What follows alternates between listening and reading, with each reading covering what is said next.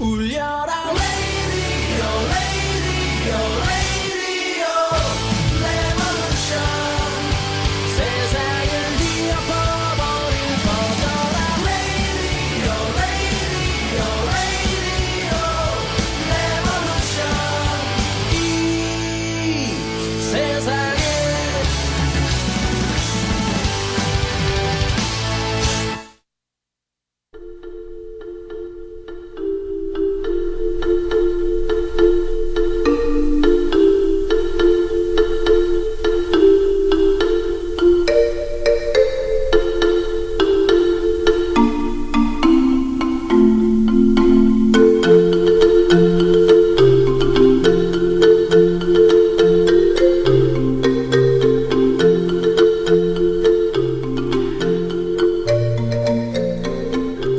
부족한 나를 내가 사랑해 주세요. 이 세상에 살면서 이렇게 열심히 분투하는 내가 어떤 때는 참 가엽지 않을까요?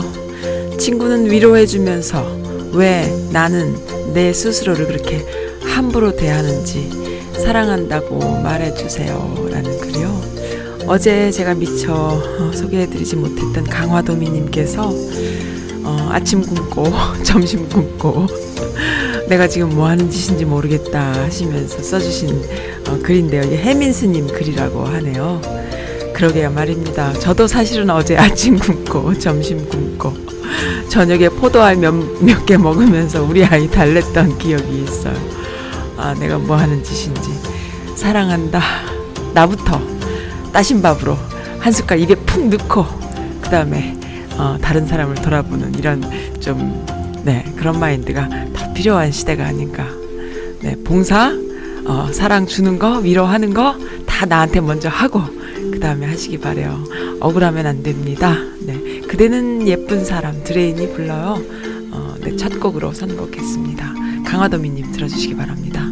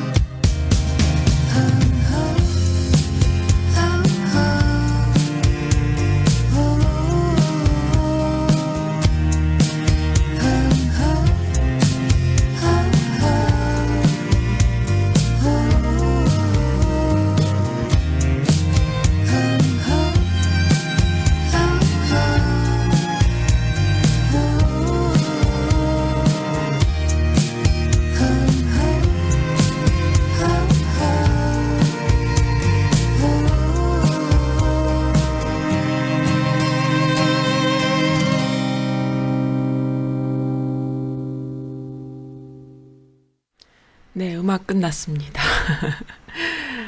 네, 첫 곡 끝났어요. 아, 그대는 예쁜 사람. 알고 보면 미운 사람 없어요. 어, 사랑의 눈으로 보면 다 이쁘고요. 미움의 눈으로 보면 다 밉고. 그런데, 어, 미웠다가 또 사랑스러웠다가, 또 나 자신이 또 미웠다가, 나 자신이 또 너무 사랑스러웠다가, 뭐, 그러시죠? 저만 그런 거 아니죠? 네, 저도, 아, 그, 요즘 특히 느껴요. 갱년기 여성분들. 저는 뭐 아직 갱년기는 아닌 것 같아요. 아무리 봐도. 근데, 뭐, 자칭 그냥 갱년기다 이러고 돌아다니긴 하, 하는데요. 갱년기 여성분들, 이 나이에 그 중년 여성분들요. 그, 탄수화물 안 먹으면은 눈도 안 보이고 머리도 아프고 그러신다면서요. 제가 지금 그 증상이 나오는 것 같아. 맞나요? 뭐 조금 덜 먹, 하루 한 끼 좀 덜 먹으면은 막 이렇게 몽롱하게 마치 그, 그 오감이 떨어지는 그런 그런 게 있다고 막 드셔야 된다는 말씀 드시, 들었거든요. 저도 좀, 저는 굽는 거 되게 잘해요. 어, 하루에 한 끼 먹는 것도 잘하고, 굽는 거 잘하고, 폭식하는 거 좋아하고. 이제 건강하다는 뜻이야. 아직 기운이 있다는 뜻인데, 저도 이제 갈수록 그게 안 되는 것 같아요. 아, 이건가? 이런 생각을 좀 하고 있답니다.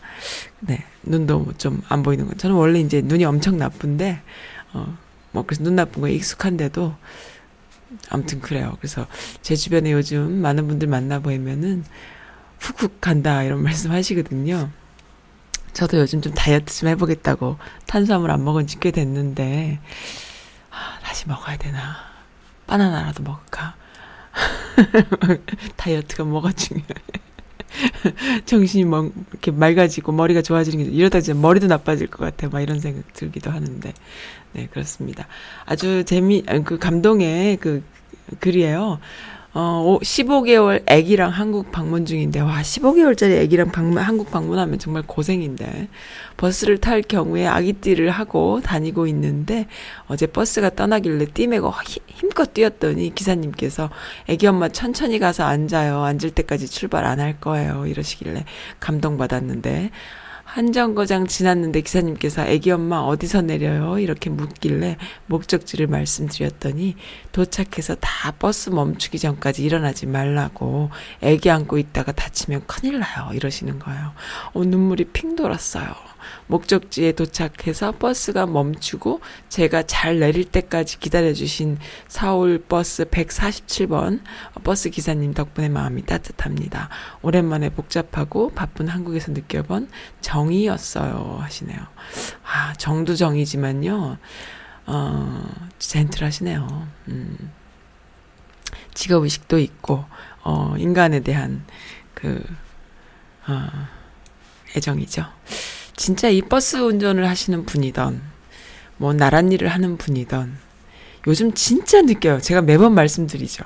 이 인간에 대한 탐구, 인간에 대한 사랑, 인간에 대한, 인간을 국률이 여기는 이런 인본주의적인, 그리고 그 인문학적인, 이런 마인드가 있는 사람과 없는 사람 두 가지로 나눠진다. 저는 이렇게 생각해요. 뭐, 뭐, 뭐 많이 배운 사람, 덜 배운 사람, 뭐 잘난 사람, 못난 사람, 이런 게 아니야, 이제는. 이제는 그런 기준은 20세기 유물이야, 이제는. 21세기의 이 4차 산업혁명 시대에는 어, 어떤 일을 하든지 일은 상관이 없어요. 왜냐면 어차피 직업이 다 많이 없어져. 그러니까 그 없어지는 직업군 속에서 나, 살아남은 직업은 그거는 오래 가는 직업이기 때문에 그거는 뭐 어떤 직업이어도 상관이 없어요. 자기가 행복하게 일할 수 있으면 그만인 거예요. 그런데 그 안에서 인간에 대한 그 예를 갖출 수 있는 사람이냐 아니냐로 나눠지는 거죠. 근데 그 인간들의 삶을 윤택하기 위해서 만들어진 인간이 만든 직업이 있잖아요. 그러니까 예를 들어서 뭐 아트라던가 아니면 농사 짓는 뭐 농업이라던가 뭐 이런 직업들은 원초적이죠 어떻게 보면은. 인간이 살아남기 위해서 하는 것들이고 또 태어나서부터 선천적으로 하는 직업들이지만은 그 솔직히 그 법관 같은 변호사 검사는 인간이 만든 직업이거든요 필요에 의해서. 그러면 인간을 위해서 존재하는 직업이란 말이에요. 뭐 혹자들은 의사도 그렇다 이렇게 얘기하는데 물론 의사들도 그 직업군 안에 들어가게 갈 거예요 그렇지만 기본적으로 아이를 낳고 키우고 할 때에 필요한 의사들은 또 사실은 그렇게 어 인간을 위한 그래서 만든 직업이라고 하기에는 그거 할 정도로 참 필요한 직업이죠. 근데 이제 뭐 성형외과라던가 뭐, 뭐 이런 직업은 또 아무래도 같은 의사지만 다르지 않겠어요. 근데 어쨌든 법관 같은 사람들, 뭐 회계사라던가 또 이거 들으시는 분도 회계사 계신데 회계사, 네, 검사, 어, 또 판사, 변호사, 또 뭐 부동산 이렇게 우리가 지금 많이 가지고 있는 이런 직업군들이 인간들이 보다 더 윤택하게 살기 위한 삶을 어, 살기 위해서 만들어진 직업이란 말이에요. 갈수록 또 고도화되죠. 전문적이 되고요. 그런데 이제 이런 직업 속에서 인간에 대한 이해가 없는 인간성을 가진 사람이 이런 직업을 갖게 되면은 어떻게 망가지는지를 단적으로 우리가 볼 수 있는 예가 바로 그 한국의 검찰 아니겠어요? 한국 검찰청 안에 수많은 검사들이 있지만 인간에 대한 예를 가지고 있는 검사들이 많이 있어요. 근데 안 그런 류들이 그 수장, 그 head, 그러니까는 높은 자리에 다 올라가 있는 거죠. 정치 검찰이어 가지고. 그래서 기본적으로 일하는 사람은 따로 있고 그 위에서 그렇게 뻘짓하는 놈들은 따로 있고 이렇게 되는 거예요. 그런데 그 직업의식을 갖고 있고 인간에 대한 성찰, 인간에 대한 이해, 사랑, 인본주의에 대한 그런 마음을 갖고 있는 사람들은 거기서 정말 오히려 더 떨려 나가거나 아니면 이용당하거나 그리고 결국엔 참지 못하고 나온다거나 아니면 일만 쎄 빠지게 한다거나 뭐 이런 식이 되는 거죠. 그래서 그것이 이제 극명하게 드러나는 사회 속의 시츄에이션이다 지금 그렇게 생각을 하는데 참 그 대통령님께서 지나치게 인본주의적인 분이시잖아요. 인간은 사람이 먼저다라는 그 캐치프레이처럼 너무나 사람에 대한 이해를 가지고 있는 분이시고 그렇기 때문에 아닌 것들이 다들 거기서 그냥 그 아비규환 아수라장을 연출을 하고 막 그렇게 시비를 걸고 욕을 하고 하지만 그게 다 무슨 의미가 있나요? 결국에 승리하는 것은 우리는 사람이기 때문에 인간에 대한 그 이해를 갖추는 그런 사랑을 가지고 있는 어, 인본주의적 그다음에 인문학적인 소양이 있는 그런 사람들이 결국에는 이 사회를 진화시키고 진보시키고 또 정화시킬 수 있는 능력이 있지 안 그런 류들은 돈은 좀 벌겠죠. 어, 지금 글 올라온 글 중에 하나 보면은 그런 글이 있어요.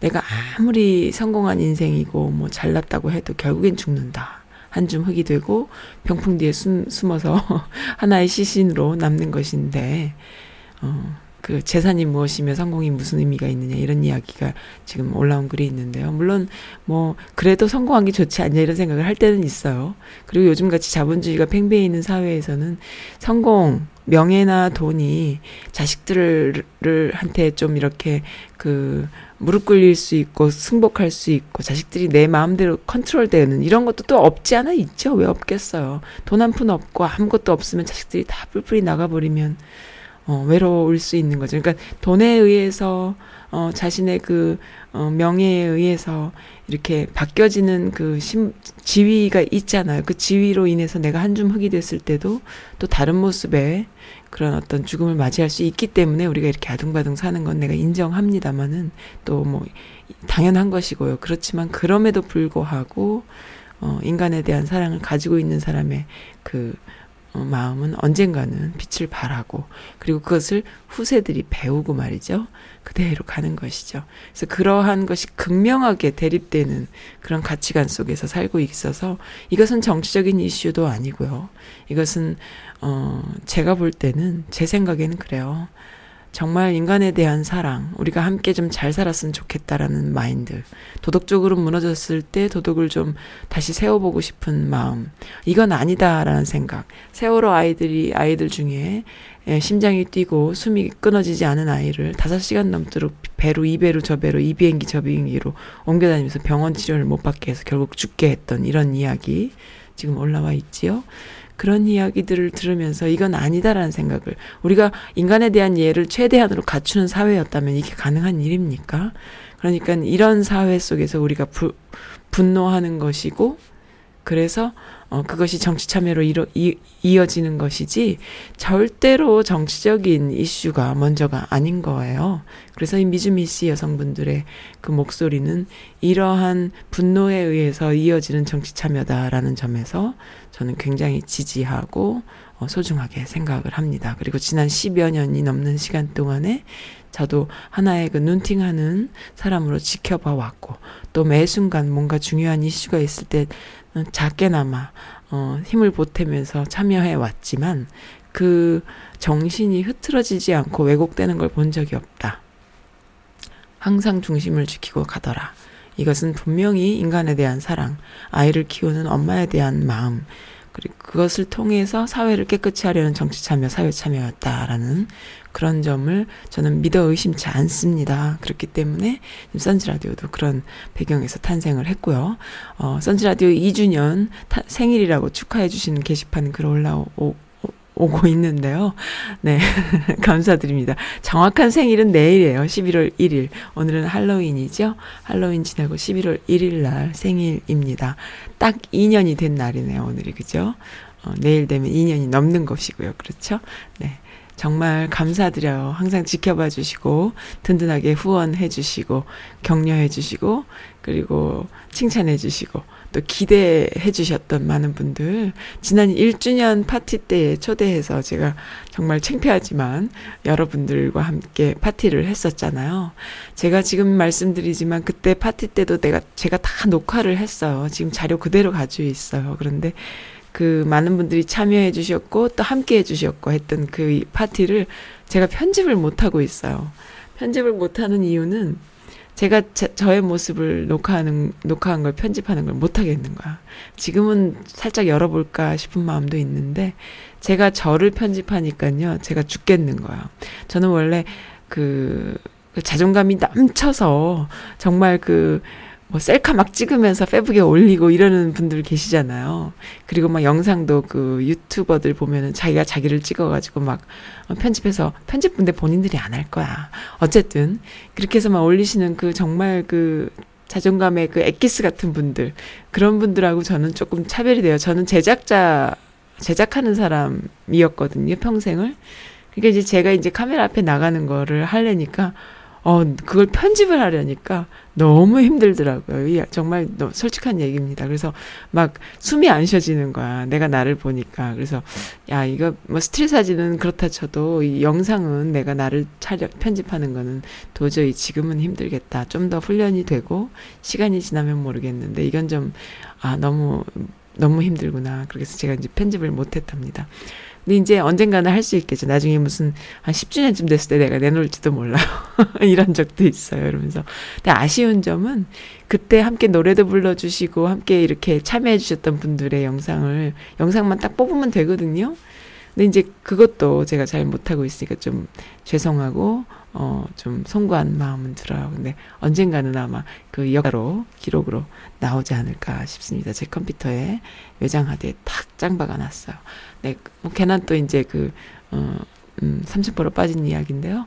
어쨌든, 지금 이 시대는요, 선즈 라디오의 선이 생각하는 이 시대의 가장 그, 뭐, 국론 분열 이런 얘기 하잖아요. 국론 분열이라는 건 세상에 없어요. 국론이 여러 갈래로 분열될수록 자, 민주주의는 더 꽃을 피는 거기 때문에 국론은 당연히 분열돼야 되고, 그리고 또, 다양하게 분열돼야 되고 거기서 여론을 수렴해서 하나로 모아 나가는 것이 어 그것이 이제 그 제도가 하는 일인 거고요. 나라가 하는 일인 거고 어 뭐 5천만의 인구면 5천 개로 나눠지는 게 당연하다 저는 이렇게 보기 때문에 뭐 상관없는데 뭐가 두 가지로 나눠지느냐? 뭐 학벌도 아니고요. 재산도 아니고요. 남녀로 나눠지는 것도 아니고요. 아무것도 아닙니다. 뭐로 나눠지느냐? 인간에 대한 예를 가지고 있는 인간들과 자기 자신을 위해서 남을 희생시킬 수 있는 그런 싸가지 없는 인간에 대한 이해가 없는 인간들 이렇게 두 가지로 나눠진다 크게 물론 그 경계선에 있는 분들도 있겠죠 하루는 어 남을 너무 사랑했다가 하루는 또 내가 남을 희생시킬 만큼 나만 사랑했다가 이런 사람도 분명히 있겠죠. 그렇지만 그러한 가치가 어느 쪽으로 더 오랫동안 지속될 수 있느냐가 사회가 갈 수, 가는 그 방향이거든요. 그러니까 우리 아이는 태어난 아이들은 다 이기적이에요. 우리가 어른으로 뭐 굳이 이야기하자면 굉장히 이기적입니다. 이기적이란 말은 뭐냐면 배고프면 울어요. 누가 때리면 같이 때려요. 아이들은 그래요. 근데 이제 그게 음 세상을 살면서 교육과 가치관으로 계속 이렇게 훈련받고 어 인간에 대한 사랑 그리고 서로 더불어 사는 사회에 대한 도덕과 정의, 어, 뭐 여러 가지를 계속 훈련받으면서 서로 더불어 살 수 있는 그 기준점들을 만들어주는 것이 사회고 가정이고 하잖아요. 근데 가정에서 뭐, 어, 우리 집 애가 저쪽에 애 때렸죠. 우리 애는 때릴 수 있어도 쟤는 우리 애 때리면 안 돼. 이런 마인드로 아이를 가리키고, 어, 저쪽 애는 대학을 그렇게 가면 안 되지만 우리 애는 대학을 이런 식으로 들어가도 돼. 이런 식으로 가리키고, 그리고 난 뒤에 이제 그 저쪽 애가 뭔가 응? 걸리는 게 있으면 막 아기같이 달려들어서 막 흠집을 내고 떨어뜨리고 영창을 보내고 말이죠. 어, 그런데 우리 아이는 절대 누구도 손대선 안 되고 건드리면 안 되고 이런 마인드로 자라는 아이들이 사회에 나와서 또 남을 희생시키면서 본인이 승승장구할 거 아닙니까? 그러니까 이러한 두 가지 마인드.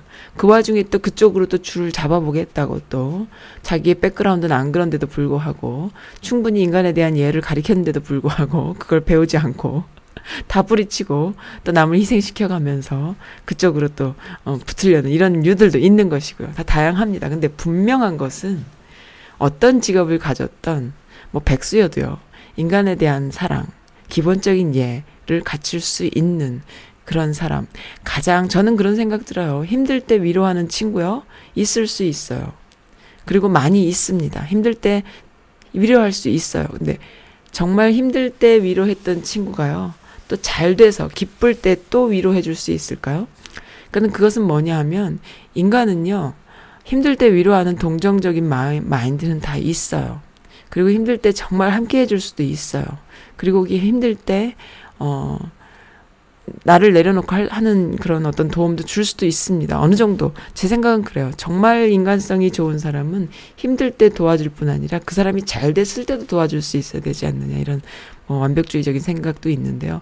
좀, 아무튼 인간이란 그렇게 자기중심적이다 이거예요. 근데 그것을 놓고 봤을 때, 자기중심적인 인간이란 것을 놓고 봤을 때에 사회에 대한 생각, 인간에 대한 기본적인 이해, 어, 내가 미안한 것은 미안하다고 얘기할 수 있고, 내가 그랬다면 남도 그럴 수 있겠구나라는 그런 상상.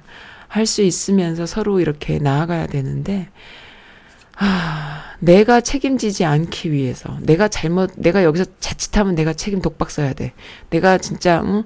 잘못해놓고선도 내가 또 피해가야 돼. 내가 엄청 잘못을 했어요. 근데 그걸 또, 어, 슬쩍 넘어가기 위해서 남을 희생시키는 이런 사회가 아주 안 좋은 사회죠.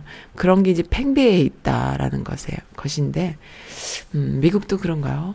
미국이란 나라는 너무 커서 정말 인간적이고 정말 선이 이기는 것 같은 착각이 들 때도 있고, 또 크게 보면 또 지나치게 악이 어, 이렇게 또 이기는 그런 나라이기도 하고요. 한마디로 할 수가 없는 나라죠.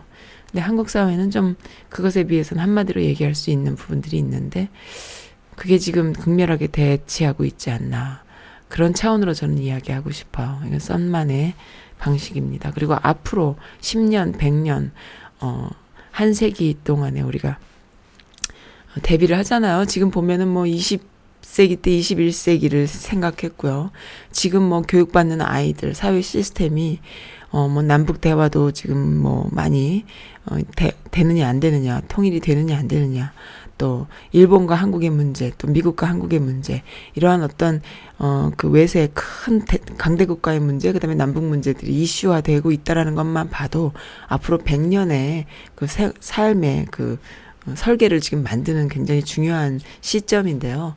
그 시점에서 이러한 부분이 잘 갖춰져서 되는 것과 지나치게 정말 그 자본주의가 들어와서 정말 지나치게 인간을 어, 도구화하고 그리고 정말 갑질이 모든 것을 다 그렇게 하는 그런 사회가 계속 간다면 어, 앞으로 사회는 비전이 없지 않느냐 그런 생각이 드는 것이죠. 네, 그래서 그 문정권이라는 그것이 단순히 민주주의, 뭐 사람이 먼저, 뭐 이런 어떤 캐치프레이즈로 우리가 뽑, 뽑았지만은 촛불, 뭐 박근혜 탄핵으로 인해서 뽑힌 대, 정권이다 얘기하지만은 박근혜 탄핵이 의미하는 것, 그 다음에 촛불이 만든 정권이라는 것은요, 제가 말씀드린 것처럼 인간에 대한 어, 이해를 가지고 있는 정권이 들어왔다. 저는 이렇게 보는 것이죠. 갑질 아닙니까? 어, 정유라가 뭡니까? 갑질이잖아요. 최순실이 뭐예요? 갑질이죠. 박근혜가 뭡니까? 갑질이에요. 근데 그런 갑질 사회가 뭐냐 하면은 인간에 대한 예는 아예 깡그리 무시된 그런 사회이지 않습니까? 근데 이제 그것이 완전히 뒤집어졌다, 전복됐다. 인데 지금 이제 검찰 쪽 이야기 또 조국 장관 사태들을 보면은 그들이 죄가 있네 없네 솔직히 전 죄가 전혀 없다고 보고 오히려 피해자라고 보고 있지만 뭐 죄가 있다 손치더라도요 이런 말 하고 싶지도 않지만 있다 손치더라도 어 그 뭐 무죄 추정 원칙 또 뭐 피의사실 공표 이런 차원에서 인권이 유린되고요 그리고 그들이 오히려 불법을 저지르면서 인권을 유린하고 있고 어, 이런 것들을 봤을 때에 아 이것은 분명히 그 인본주의적인 차원에서 어, 전혀 인간에 대한 이해를 갖추고 있지 않은 부류들과 또 가지고 있는 부류들과의 싸움이 아니냐. 국민들은 그런 것을 원하는 것이죠. 어, 어떻게 저럴 수가 있느냐. 인간이라면 그래서는 안 된다라는 가치관을 지금 국민들이 계속 심어주고 있는 거예요. 이 사회에, 이 땅에. 어, 그리고 가장 그 안에 메인스트림으로는 미주 미씨들이 있다고 저는 말씀드리고 싶어요. 십수년 전부터 계속 맥을 이어오면서 그 조용하다가도 어떤 이슈가 나오면은 어, 분노하던 그 엄마들 뭐 십수년 전이니까 그때 한창 활동하시던 분이 지금 환갑이 되셨을 수도 있고요. 또 50이 되셨을 수도 있고요. 그리고 30대가 뭐 40대, 50대가 된다는 건 또 다른 이야기니까요. 이렇게 세대가 바뀌어 버리니까. 그럼에도 불구하고 어, 계속 끊임없이 있다는 것 자체는 그것은 세대의 이야기도 아니고요. 그건 뭐 그 엄마를 키우 아이를 키우는 엄마의 마인드라고 저는 어, 해석하고 돼. 앞으로 10년이 지나도 이 여성 커뮤니티의 여성들의 목소리는 변함이 없이 항상 한 길을 갈 것이며 그리고 어디에도 치우치지 않고 어, 갈 것이다. 이런 세, 믿음을 저는 좀 가지고 있습니다. 그런 차원에서 참 멋져요. 너무 멋있고, 어, support 하고 싶어요. 네. 사설이 길었습니다. 네. 오늘 뭐 들어주신 분이 또 갑자기 또 제가 또 막 저쪽 쳐다보면서 혼자 막 떠들었거든요. 저쪽에 뭐가 있냐면은, 우리 아이들이 장난 잔뜩 쳐놓은 장난감이 잔뜩 이렇게 있어서 뭐 pumpkin도 있고요. 그거 쳐다보면서 떠들다가 보니까 갑자기 또 접속하신 분이 많아졌네요. 송구스럽습니다. 아, 네, 게시판 한번 가볼까요? 네, 천사님께서 오랜만에 오셔서 제가 답글을 달았어요. 천사님께서 쓰신 글을 좀 읽어드릴게요. 어, 안녕하세요, 써님. 천사님은 개인적으로 어, 개국 1주년 어, 파티 때 오셨던 분이세요. 어, 참 날씬하시고 예쁘세요. 그래서 굉장히 저는 무슨 미혼의 아가씨인 줄 알았어요. 약간 노처녀 정도로. 근데 말씀 들어보니 아니더라고요. 깜짝 놀랐습니다. 안녕하세요, 써님. 써님 목소리는 늘 듣지만 이렇게 게시판에 글을 남기는 건 정말 오랜만이지요. 사실 개인적으로 연락을 드리려고 했는데 언제부턴가 써님이 너무 바쁘시더라고요. 가끔씩 체력이 떨어져서 힘들다는 말씀에 조용히 응원하는 것도 좋겠다 싶었어요. 아이고, 내가 이분이 이러실 줄 알았어. 분명히 저처럼 겉으로 드러내지 않고 마음으로 응원하는 애청자들도 많을 거예요. 작년 1주년 기념 파티에 다녀온 후에 1년 뒤 선즈라디오는 어떤 모습일까 기대했는데요. 역시나 변함없는 써님의 열정과 노력에 더 단단하고 풍부해진 느낌이 듭니다. 특히 써님의 눈부신 섭외력은 정말 존경스러울 정도로 최고! 제가 늘 감탄한답니다. 아, 며칠 있으면 선지라디오 2주년이 되는 날인데 그동안 정말 수고 많이 하셨어요. 최근 벌어지고 있는 말도 안 되는 한국의 정치적 사회적 이슈로 저도 좀 우울합니다. 그래도 외면하지 않고 정의로운 목소리를 내주시는 분들 덕에 희망을 가져봐요. 예전에 써님께서 제 생일 축하곡으로 노래마을의 축하하오 들려주셨었는데 노래마을을 검색해보니까 예전, 예전 민중가요 분위기의 희망을 노래한 곡들이 많더라고요. 선지라디오 개국 2주년을 어, 축하드리면서 오랜만에 노래 한 곡 신청할게요. 노랫마을의 또 다른 축하곡 그대의 날 들려주세요. 야, 이 글이요. 무슨 작가가 쓴 글 같지 않아요? 무슨 작가가 쓴 글 같아요. 라디오 작가? 라디오 작가 한번 하라고 제가 부추겨 볼까요? 참, 이 글이요. 그, 자필 글씨가 아니잖아요. 게시판에 올라온 글은. 근데 이 천사님 글은 항상 느끼지만 자필로 쓰신 것 같은 반듯함이 느껴져. 감사드립니다. 천사님. 어쩌면 이렇게 사려 깊고 예쁘고 음, 레아님도 그래. 해필레아님도. 해필레아님도 좀 그러신데 해필레아님은 조금 소녀같이 어, 귀여운 데가 있으시고 천사님은 어, 성숙한 여성 같은 느낌? 작가를 하셔도 될 것 같아요. 반듯한 그 자필 글씨를 본 것 같은 그런 어, 느낌이 듭니다. 감사드려요. 제가 음악 준비해 놨어요. 그리고 호호호. 네 해피맘님은 해피맘님은 중간에 오랫동안 한 1년 동안 안 들어오시다가 들어오신 분으로 제가 아는데 요즘 자주 들어오시죠? 선즈라디오 2주년을 축하드립니다. 저는 처음부터 함께 했다고 해도 과언은 아니지만 중간에 띄엄띄엄 들락날락한 1인으로서 부끄럽지만 그래도 축하드립니다. 선님의 열정과 능력으로 진보적인 매체로서 미주 사회에 우뚝 서 주시리라 믿어 의심치 않습니다. 항상 너무 감사해요. 오늘은 여기까지 펌질해야지. 아, 오늘은 여기까지. 펌, 예, 쉼표가 없었어요. 오늘은 여기까지. 펌질 해야지. 본방 기다릴게요. 미주 라디오의 김현정. 아니, 김어준. 선수 라디오 화이팅 하셨네요. 저 김현정 같던 소리 많이 들어요. 근데 내가 CBS 김현정 목소리가 어떤가 싶어서 들어봤어요. 근데 목소리도 털털하고 말이죠. 좋더라고요. 근데 그 사회 정치 이슈를 다루는 것이 그게 이제 작가들이 써주는 작가들과 함께 이렇게 하는 그런 내용들이 많고 중간에 이제 본인이 애드립도 많이 하겠지만은 아 난 더 잘할 수 있어. 난 그런 생각이 들던데요. 네, anyway 그랬습니다. 음. 아, 감사드립니다. 내, 내일이 진짜 생일이야, 내일. 작년 11월 초였죠? 그때 이제 파티한다고. 지금쯤 제가 밤새 가면서 영상 제작하고 막 그래서. 근데 그 영상이 주는 공보력이 있더라고요. 그리고 제가 이제 섭외력 좋다 그러셨잖아요. 그건 저도 자칭 인정. 어, 앞으로도 제가 도전할 만한 그 섭외, 어, 그게 좀 있답니다. 어디에 도전을 해볼까? 어, 한 번씩 도전을 해봐야지.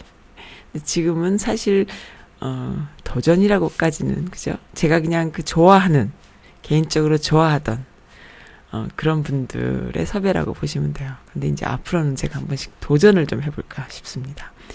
이 동포 사회가요, 많은 매체들이 나름 있지만, 간접적인, 어, 그 인터뷰예요. 그러니까 쉽게 말하면은, 예를 들어서 그 이정실, 정대위, 어, 회장님 같은 경우에, 어떤 이벤트가 있을 때 가서 그 이벤트에 대한 인터뷰는 하죠. 뉴스식으로. 그러니까 이, 이 미주 동포 사회에 한인 방송국을 하시는 분들이요. 뉴스에 대한 그 열망이 있으신 분들이 기존에 해왔던 거예요. 과거에 뉴스데스크 세대, 세대들인 거야. 이등열 뉴스데스크 세대들인 거야. 그때의 그 80년대, 그때의 그 뉴스에 대한 그, 어, 아무튼 그런 게 있어요. 그 그게 있어가지고 그런 분들이 계속 제작을 하시는 걸 제가 느껴요. 그러니까 이제 간접적인 인터뷰죠. 직접적인 인터뷰가 아니라 이제 그 사람에 대한 그 사람이 어떤 생각을 하고 있는지, 어떻게 이 일을 하게 됐는지, 앞으로는 무슨 일을 하고 싶은지, 이것이 한인 사회에 어떻게 어, 이슈화되고 또 공감하는지, 그리고 얼만큼 필요한 일인지, 뭐 요런 이야기들을 직접 듣는 인터뷰가 없잖아요. 저는 그런 걸 하고 싶은 거죠. 네. 그래서 제가 지금 이 선지 라디오 인터뷰를 그런 식으로 하고 싶은 거예요. 그러니까 그 사람, 그 사람이 갖고 있는 생각. 그렇게 해서 직접적으로, 와, 우리 동네에 이런 분이 계셨구나. 아니면 저쪽 동네에 이런 분이 있었구나. 와, 이분은 이런 생각을 하시는 분이었구나. 이런 생각을 함으로 해서 보는 분들이 같이 공감하고, 어, 가깝게 느끼고, 그 소녀 소, 소녀상 위안부 문제 정신대 위, 위안부 문제 또 소녀상 이번에 지난주 일요일 날 애난데일에 세워졌지만 이러한 일들이 이게 멀게만 느껴지잖아요 보통 사람 저도 그런 사람이고 뭐 멀게만. 그렇지만 그것이 우리의 일이고 그 일을 하는 사람이 나랑 똑같은 생각을 하는 사람이고 근데 그 일을 하고 있고 그렇게 해서 가깝게 소통하는 거. 김영기 교수님 같은 경우도 어 인문학을 하신 저는 그분 인터뷰하는 시간 동안과 편집하는 시간 어 굉장히 긴 시간 동안 편집을 했는데요. 그 시간 동안 내가 풍요로움을 느꼈어요. 와, 인문학이라는 것이 마치 그 따뜻한 물 속에 수영장에 들어가서 따뜻한 그 수영을 하는 듯한 느낌. 나를 이렇게 휘감아주는 아, 그 안에서 살고 싶다. 이렇게 인, 좋은 거구나. 우리는 왜 이렇게 아귀다툼하면서 어, 살았느냐. 이걸 모르고 말이죠. 우리 뭐 초등학교, 중학교, 고등학교 때 국어 시간에 시 막 이렇게 빨간 줄 그어가면서 막 외우고 막 그랬는데 그것이 인문학이 아닌 거예요. 그 전혀 아니고 그 좋은 시간을 그렇게 바보같이 지낸 것이죠. 그러니까는 처음 느껴봤다 그럴까요? 우리가 뭐 시도 읽어보고 소설도 읽어보고 또 책 많이 읽어봤지만 어 그때 느끼는 그 한 번씩 올라오는 그 감성 있잖아요. 너무 좋은 소중한 감성. 그것이 아주 많은 사람과 공감돼 있을 뿐만 아니라 많은 사람들과 오랜 시간 동안에 이렇게 깊이 뿌리 내렸을 뿐만 아니라 그것을 연구하는 학자들이 있고 그것을 이런 식으로 연구했어 라고 얘기해주는 그런 느낌? 나의 그 하나의 감성이 말이죠. 그래서 너무너무 좋았던 것 같아요. 너무 풍요로워졌었어요. 그래서 마음이 따뜻해지는 느낌 받았거든요. 어, 그러면서 이제 그, 음, 언어학이 얼마나 즐거운 일인 줄 아느냐라고 말씀해 주실 때 그 소녀같이 웃으시는 모습에서 제가 그래서 그 영상에 넣었어요. 너무 행복해 보이십니다. 이런 표현을 내가 넣었는데 정말로 그렇더라고요. 그러니까 이런 분들은 늙지 않아요. 정말 그 세상을 보는 눈이 너무나 풍요로운 인문학적인 그 마인드로 보기 때문에요. 인간에 대한 사랑, 인간에 대한 탐구, 모든 소리가 다 아름다운 소리고 모든 사람들의 반응이 다 어 그 연구할 대상이고 아름다움이다라는 이야기. 그게 이제 우리가 생각하는 사회랑 다른 거예요. 우리는 조금 듣기 싫으면 아 듣기 싫어. 좀 조용히 해. 뭐 이러잖아요. 아, 야 소리 좀 안 듣게 하면 안 돼? 어, 그런 말 좀 그만하면 안 돼? 그리고 이제 자기 이야기만 하죠. 그런데 이제 그것에 대한 모든 아량을 가지고 볼 수 있는 시각을 오랫동안 훈련하신 분이다. 이런 생각이 들면서, 아, 정말 내가 시 한 편 읽고, 정말 눈물 찔끔 흘리면서 감성에 확 쩔었던 그 순간, 어, 한 번씩 인간은 그럴 때가 있잖아요. 감동받아서. 그리고 그 시 한 편으로 오늘 하루가 풍요로울 때가 있지 않습니까? 근데 그런 느낌을 계속 이어가는 분이고, 많은 사람과 공유하는 분이고 또 오랫동안 인류 일에 계속 연구되어 왔던 이야기다라는 이야기를 해주시는 것이 저는 너무너무 좋았던 거예요.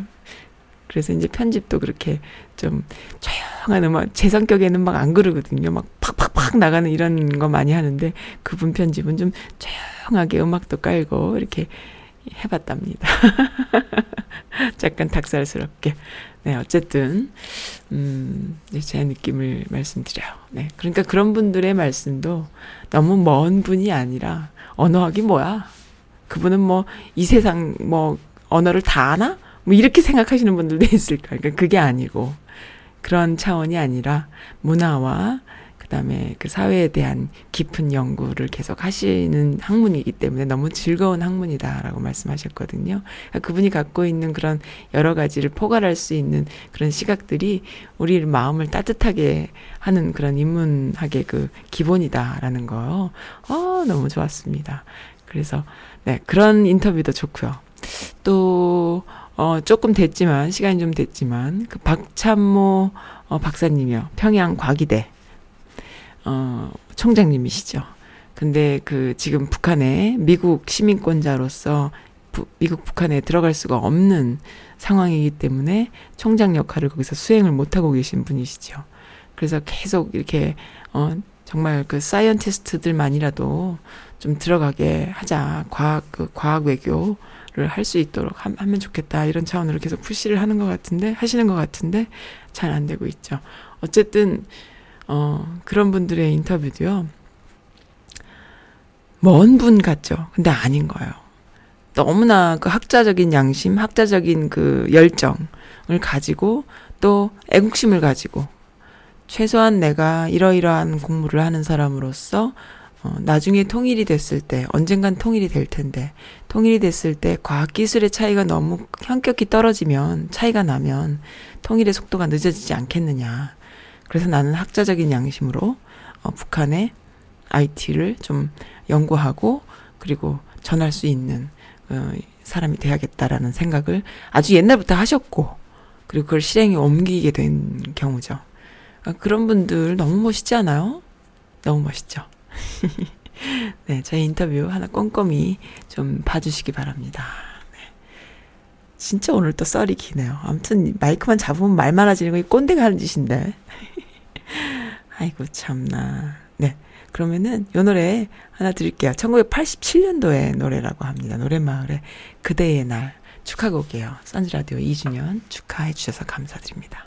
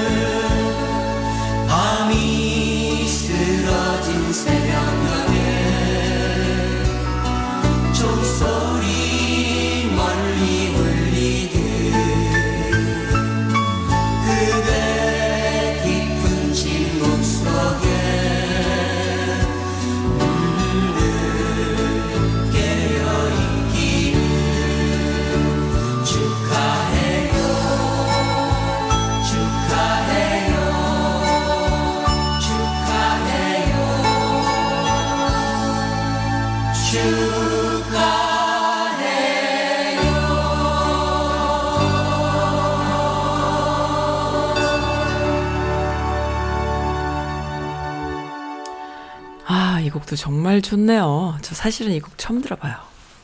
그 축하하오라는 곡만 들어보고, 그리고, 어, 87년도 곡이라 그러는데, 저는 87년도는 사실은 제가 뭐, 이렇게 선배들하고 뭐, 운동권 선배들하고 만나고 이럴 세대는 아니거든요. 제- 제가 이제 고등학생 때고 이렇기 때문에. 그래서 잘 모르는데, 이후에 90년도 때에, 어, 한 번씩 이렇게 제가 저는 이제 운동권 이런 걸 몰라요. 모르는데 선배들 통해서만 들었는데 어, 한 풀을 지나가고 난 뒤에 이야기죠. 그러니까 전혀 그런 거 대해서 잘, 잘 모르는데 이제 그 당시에 그 음, 저, 제가 이제 영상 사진을 숙제하느라고 많이 찍으러 다녔어요. 사진 사진을 찍으러. 근데 어, 이게 정말 개인적인 얘기인데 이제 또 노래마을 때문에 생각나게 하시네요. 어, 천사님께서 노랫마을의 노래를 어떻게 들었느냐. 그 당시에 운동권 노래들 중에 굉장히 대중적인 코드를 갖고 있는 게 노랫마을 노래였던 것 같아요. 다른 애들은, 다른들, 다른 그 사람들 노래는 좀 너무 투쟁적이고 너무 막 딱딱하니까 내 귀에는 이렇게, 아, 뭐지? 이런 생각이 안 들었어요. 근데 이제 노랫마을의 노래는 들으면은 어떤 노래들은 같이 춤추게도 되고 또 어떤 노래들은 이렇게 잔잔하게 참 좋고 이게 나중에 이제 노차사 같은 이런 어 목소리와 또 이렇게 이어진다 싶은 생각이 들면서 참 좋은데 노래도 참 잘하잖아요. 근데 옛날에 그, 그 전대협 또 한총련 막 요럴 때예요. 90년대 초죠. 그럴 때 이제 숙제하려고 사람을 촬영을 이렇게 뭔가 숙제하려고 촬영을 다니다 보면 필름을 뭐 열, 열 롤을 찍어 오래요. 열 롤을 어떻게 찍어? 30, 24 컷, 27 컷, 36 컷 그 롤 필름 열 롤을 찍으려면요. 얼마나 마, 모터, 모터 그 드라이브 가지고 쫙 돌리지 않으면 안 돼요. 어디 가서 찍어, 그거를. 그러니까 이제 시간이 허락이 안 되고 내가 뭐 이렇게 뭐, 응? 그렇게 촬영하는 걸 좋아하는 사람도 아니고 저는 작업하는 걸 좋아했어요. 암실 작업하는 걸 좋아했지. 촬영 나다니는 거 되게 안 좋아. 지금도 좋아하지 않아요. 촬영하는 거 안 좋아합니다. 그래서 나보고 뭐 사진 찍을래? 뭐 아, 난 사진 별로 안 찍어. 별로 안 좋아해요. 근데 anyway. 그래갖고 이제 누가 찍어다 주면 좋을 정도로 나는 찍기 싫은 거야. 근데 찍는 게 내 숙제니까. 근데 그런데 현장에 가면 막 찍을 거리가 있잖아요. 그래서 그냥 현장에 많이 갔어요. 그래서 선배들 따라도 가고 가서 뭐 신문 기자들도 만나고 그리고 또 어쩌다가 또 데모 하면 또 데모 현장에 또 있었고 받고 뭐 그랬었죠. 그래서 포트폴리오를 만들고 했는데 그게 이제 찌- 촬영 시간이 짧으니까 작업 시간은 길 수 있고 어 시간 조절이 되니까 이제 그런 데를 간 거예요. 아무튼 그래서 에피소드들이 참 많았답니다. 참 많았어요. 그러다가 이제 나중에 또 어딜 갔느냐? 이건 진짜 이제 방송에서 할 얘기는 아닌데 또 이제 주책맞게 또 합니다. 다미성교회 라고 92년도에 종말론이 있었어요. 그때 이제 또 그 종말론에 빠진 사람들을 촬영, 취재를 해보겠다. 또 이러면서 또 거기 또, 어, 기어 들어갑니다. 제가. 아무튼 그랬던 기억도 있는데, 이런 건 이제 디테일한 얘기는 뭐, 그렇다 치고. 근데 제가 느꼈던 것은 거기에 이제 그 종말론에 이렇게 올인했던 신도분들은 참 훌륭하고 좋은 분들이었다라는 결론을 내렸어요. 그는 신도분들은 참 착해요. 사람들이. 뭔가 의지할 때가 필요한 마음이 착한 사람들이고 자신들의 시간과 돈을 다 기부할 수 있는 그런 순수한 마음을 갖고 가진 사람들인데 문제는 그런 사람들을 이용하는 것이죠. 그게 이제 나쁜 건데 아, 아무튼 그랬었습니다. 그러니까 그때 90년대에 하, 참 옛날 얘기죠, 그죠? 90년대 옛날 얘기입니다. 노랫마을은 그렇게 해서 만난 음악이다. 해서 그 당시에 뭐, 어, 이렇게, 그, 어, 제목이 뭐였더라? 벗이여 슬퍼마오 그대의 눈물 마르기 전에 뭐 이런 노래도 그때 들어봤고요. 어, 뭐 다른 건 잘 모르겠어요. 기억이 안 나요. 어쨌든 좀 튀는 대중성이 있으면서 깨끗한 그래서 제 노래마을을 그때 잊지 못하고 계속 이렇게 좋아하는 노래로 어, 네, 기억하는 노래입니다. 그래서 생일 때 되면은 그런 노래를 들려주고 틀어주고 불러주고 남들은 아무도 못 알아듣는 모르는 노래인데 아무튼 그랬습니다. 아 그리고 또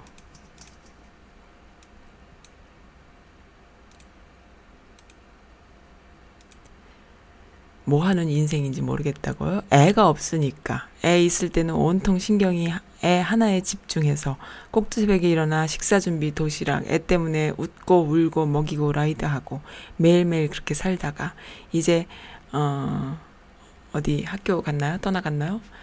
나이는 40대 중반이라 젊은 편이고 운동 좀 하고 하루 종일 영화 보고 아이, 아이 쇼핑하고 저녁 잠깐 만들고 남편 오면 같이 술 마시고 디비 자고 아이고 상팔자시네 주말에 나가서 또 놀고 이렇게 살아도 되는 건지 어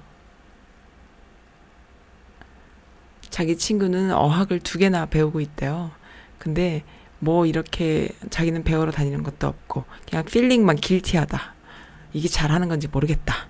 남편이 사회에 나가서 봉사를 해보라는데 그놈의 발런티어도 어, 이것저것 해봤는데 딱히 하고 싶은 것도 없고 이렇게 살다가 가는구나. 아니 마흔 40대 중반에 일- 이렇게 살다 가는구나. 그러면 어떡해요. 근데 좀 쉬세요. 좀 쉬고 좀 놀아보고 그 다음에 이제 뭔가 또 불끈 할 때 그때 뭘 또 하면 되니까 어, 뭐 상팔자 지금 자랑하시는 겁니까 지금? 괜찮은 인생 아닌가요? 이렇게 또 댓글을 달아주셨네요. 그러게 말이에요. 괜찮은 시, 인생인데요.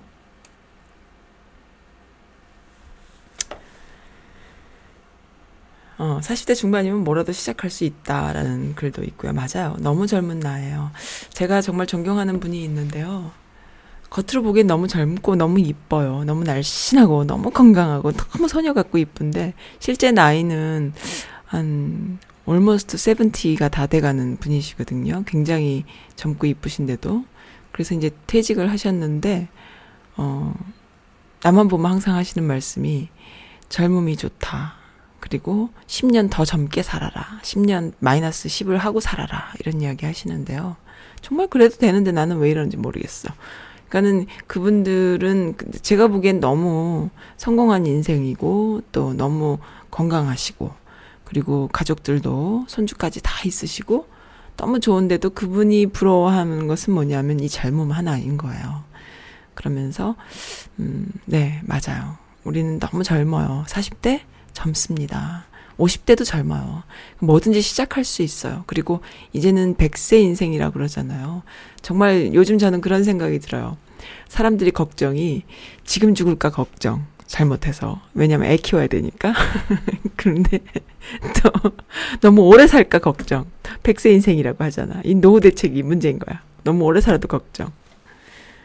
그리고 아무튼 뭐 사건 사고 날까 걱정 뭐 이런 걱정인데 그런 거 다 내려놓고 지금 죽어도 좋다.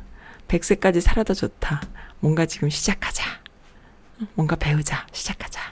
이런 생각으로 어, 사시면 좋겠어요. 어, 그래서 저는 선즈라디오도 사실은 뭐, 어, 그, 20대의 마인드로 변함이 없이 미칠라 그래, 사람들이. 너는 왜, 어떻게 그럴 수가 있니? 근데 내 마음은 20대랑 변한 게 없거든. 그리고 조금 이렇게 그 잔잔한 호수에, 잔잔한 물에 하나 딱 떨어뜨려서 물방울 한 방울 떨어지면 파문이 일잖아요.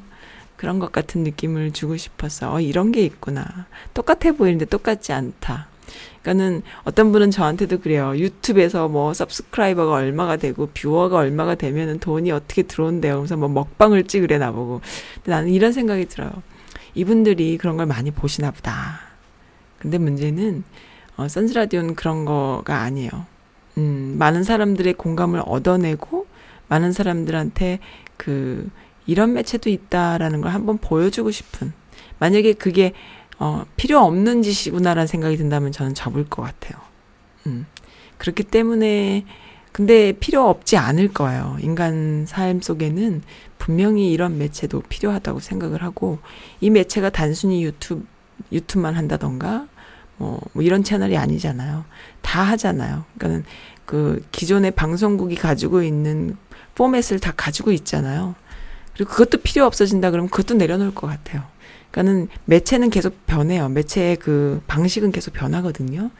어, 그 시대에 따라서 또 우리가 어떤 매체를 어떻게 이용하냐에 따라서 자꾸 변하는데 그 변화에 따라서 필요 없는 건 또 내려놓을 겁니다. 그리고 새로운 게 있으면 또 새로운 걸 받아들이면 되죠. 그렇게 해서 선지라든 계속 갈 거예요. 근데 그 자체가 필요 없어진다 하면은 뭐 저도 뭐 그래요? 그럼 할수 없죠. 이렇게 닫으면 되지만 먹방은 없어도 살아요. 우리 인생에. 먹방이 뭡니까?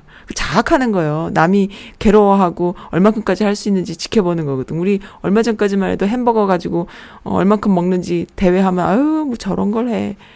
이렇게 보던 사람들이 많았는데 상금 하나 보고 막 참여하고 하는 거잖아. 근데 요즘 너도 나도 다 하고 그리고 또 신경질을 막 엄청 부리면서 막 먹는 모습. 아우 어떤 여자는 또 그러더라고요. 아, 내가 지금 이거 라면 몇 개 먹는 거 어, 누구는 나보고 욕할지 모르겠지만 지금 내가 상태가 그렇지 않거든.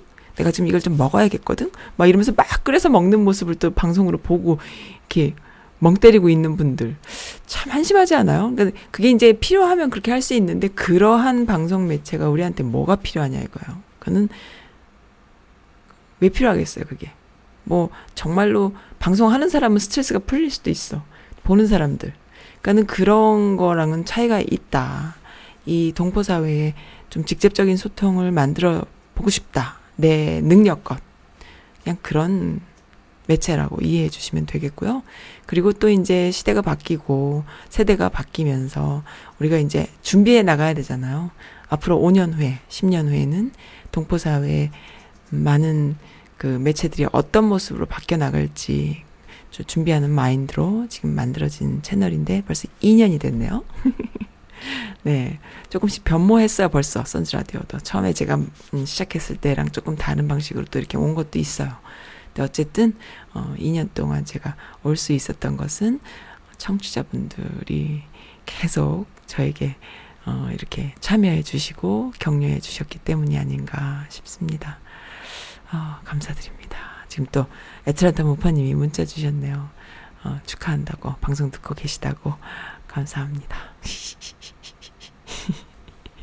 오늘은 뭐 음악보다 뭐 음악이 중요한가요? 떠드는 게 중요하지? 하, 아무튼 어떻게 지내왔나 모르겠네. 너무 열심히 왔어요. 지난 2년 동안에 저는 너무 열심히 와가지고 누가 시키는 사람도 없는데 혼자 어떤 분은 초창기엔 저보고 그랬어요. 그럼 못하고 이렇게 열심히 해? 하시는 분도 계셨어요. 나중에 보더니 아 그런 거구나 라고 느끼셨는지 어, 좋아해 주시더라고요.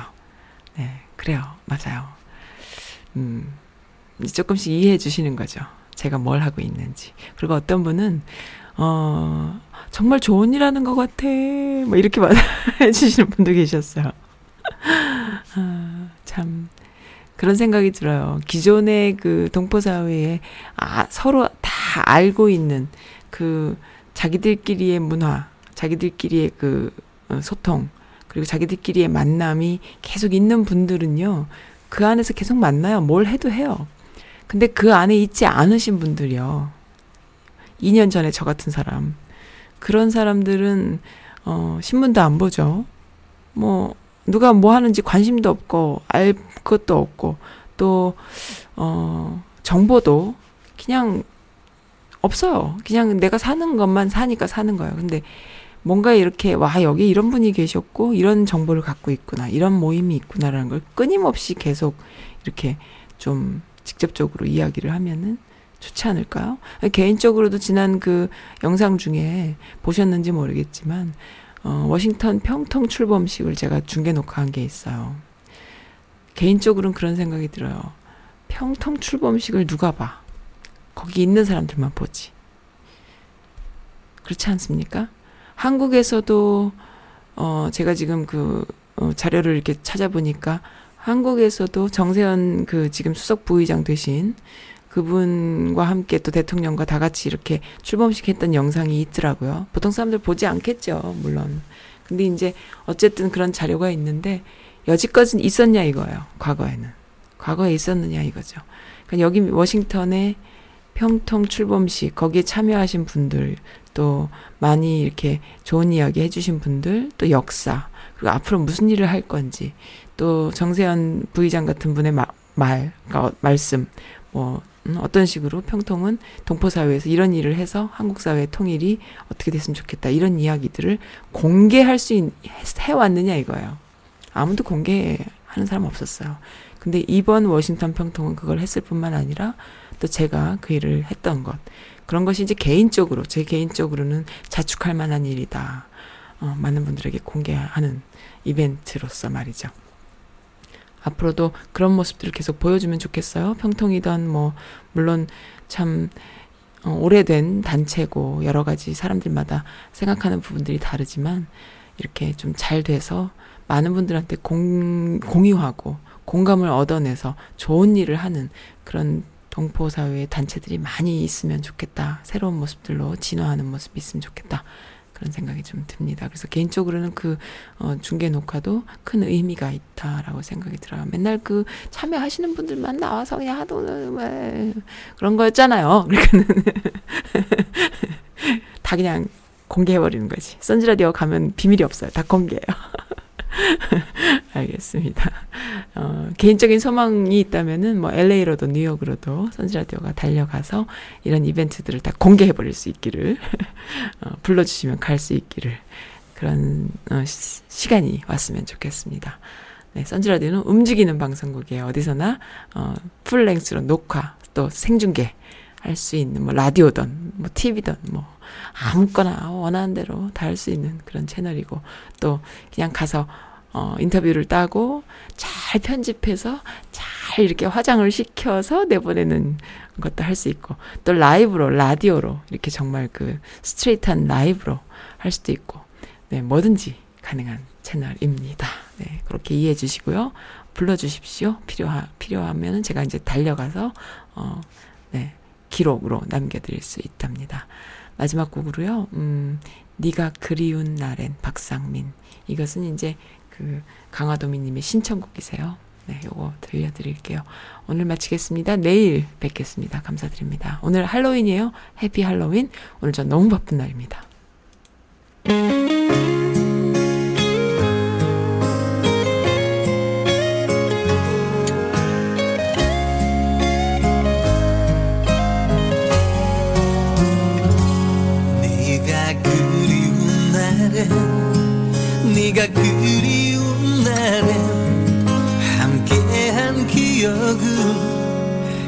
가슴에 새긴다. 그립다는 말이 얼마나 아픈지 널 잊고 살아가는 게 얼마나 힘든지 잊어야 하는데 지워야 하는데 세상이 자꾸 힘들 때마다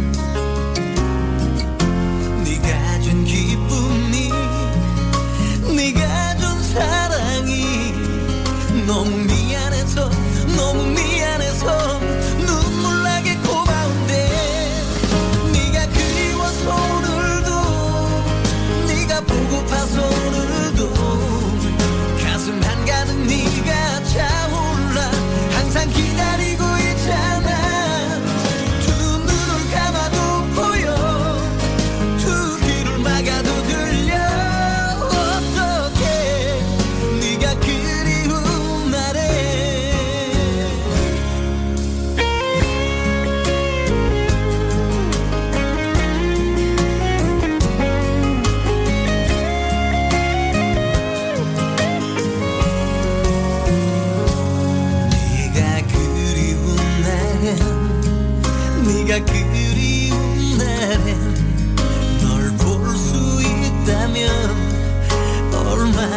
좋을까?